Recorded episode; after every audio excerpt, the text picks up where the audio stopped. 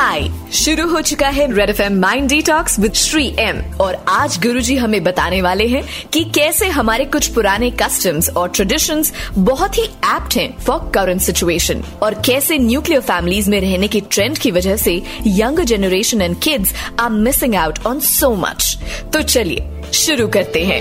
Red F M पर mind detox mind detox spiritual guru Padma Bhushan Shri M के साथ। Shri M नमस्कार, मैं सीएम फिर आपके सामने। मैं थोड़ा पाँच मिनट आपके साथ बात करूँगा तो फिर उसके बाद बहुत सारे प्रश्न लिख के किसी ने भेजा है, मैं फिर उससे, उसके बारे में बात करूँगा। आप आज सुनेंगे तो कल मुझे प्रश्न भेज सकते हैं। मैं फैमिली बॉन्डिंग के बारे में थोड़ा कुछ कहूँगा। क्या है कि पुराने जमाने में जॉइंट फैमिली में लोग रहते थे।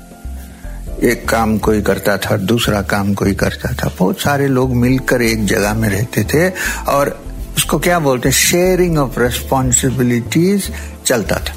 अब उसमें डिफरेंसेस तो होते थे उसमें होंगे ही। लोग मिलके बैठ के एक जगह में, एक घर में दस, पंद्रह, बीस आदमी रहेंगे तो डिफरेंसेस होंगे ही। मगर वो शाम को वो उसका सेटलमेंट भी हो जाता था। उसका सोल्यूशन भी निकल जाता था। आजकल क्या हुआ है? हम लोग इंडिविजुअली रहने शुरू किए हैं। और इंडिविजुअली रहना इतना आसान नहीं है, मगर हम अडेप्ट कर लिए हैं उसको एनिमल्स देखिए, कभी भी ग्रुप में ही रहते हैं। हम भी एनिमल्स हैं। तो हमारा नेचुरल वो है प्रोसेस मगर हमने for practical necessities life convenient होने के लिए और प्राइवेसी के लिए हमने अपना अलग अलग फैमिली बना लिया है। अब कोई नहीं रहते हैं, वो जॉइंट फैमिली में बहुत कम लोग रहते हैं। ये सिचुएशन में अब फिर आर्टिफिशियली हमको घर में बिठाया गया है। आजकल का प्रैक्टिस ऐसा हो गया कि बच्चे भी समझते हैं कि हम अकेले रहेंगे। अब देखिए यूएस में फॉरेन कंट्रीज़ में बच्चे को एक साल हो गया तो उसको अलग बेडरूम में सुलाते हैं कट कर देते हैं। हम तो ऐसा नहीं करते हैं। हम तो जब तक बच्चे थोड़ा बड़ा नहीं हो जाए, तब तक घर पे अपने बेड में ही सुलाते हैं।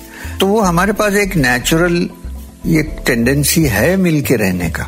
खाली वो हम भूल गए उसको वापस रिवाइव करना पड़ेगा। इतना ही चाहिए। अब एक एक को क्या क्या इंटरेस्ट है, उसके हिसाब से जम के रहना चाहिए। बच्चों के साथ कभी कभी खेलिए। हम भी इतने बड़े नहीं हैं। हम भी एक जमाने में बच्चे थे। और बच्चे एक जमाने में पेरेंट्स बन जाएँगे। ये दोनों सोच लीजिए।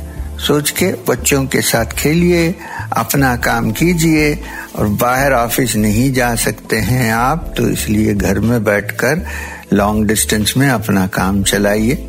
मगर समय जो है, वो सबके लिए बांट के उसको यूज़ कीजिए। इसको बोलते हैं टाइम का इकोनॉमिक्स इसको टाइम वेस्ट नहीं करें।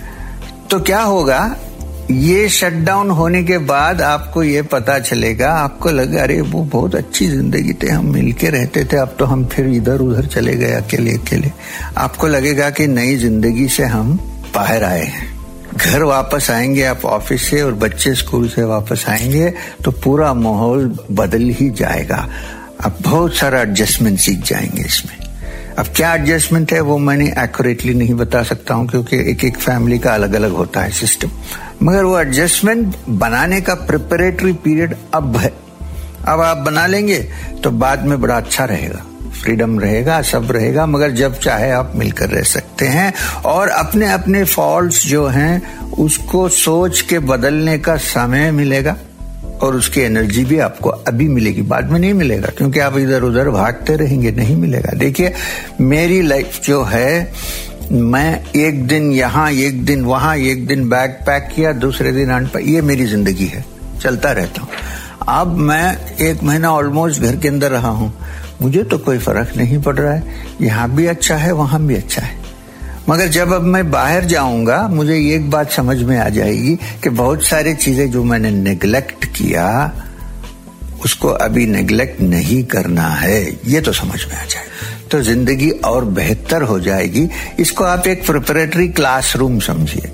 और जब क्लास बाहर जाओगे जब लॉकडाउन खत्म हो जाएगा तब आप नए नए लर्निंग एक्सपीरियंसेस लेके बाहर आएँगे। चल रहा है red F M mind detox with motivational speaker spiritual guru Padma Bhushan awardee Shri M अब जो प्रश्न भेजे हैं लोग प्रीति ने लिखा है कि I am very happy spending time with my family is it odd that with the world in such a state I feel happy for myself कह रही है कि मैं अनहैप्पी नहीं हूँ। मैं बड़ी खुश हूँ फैमिली के साथ समय अभी चल रहा है तो मैं बड़ी खुश हूँ। क्या ये ऑड है कि दुनिया ऐसी डिप्रेशन में है और मैं अपने आप खुश हूँ? पहले आप ये नहीं सोचिए कि वर्ल्ड सच्चे स्टेट में है। वर्ल्ड में बहुत सारे लोग होंगे, आप जैसे जो हैप्पी रह सकते हैं। हाँ है सिस्टम पहले जैसा नहीं है, लोग डिप्रेस्ड है भी, ये भी सच है। मगर आपने पूछा कि is it ought to feel happy for myself actually आप एनालाइज करके देखेंगे तो हर आदमी अपने हैप्पीनेस के बारे में ही सोचता है, उसमें कोई ऑड नहीं है। हम फैमिली के साथ हैप्पी रहना है, कहते हैं ना। अनहैप्पी रहना है तो नहीं कहते हैं। किसका हैप्पीनेस आपका और उनका।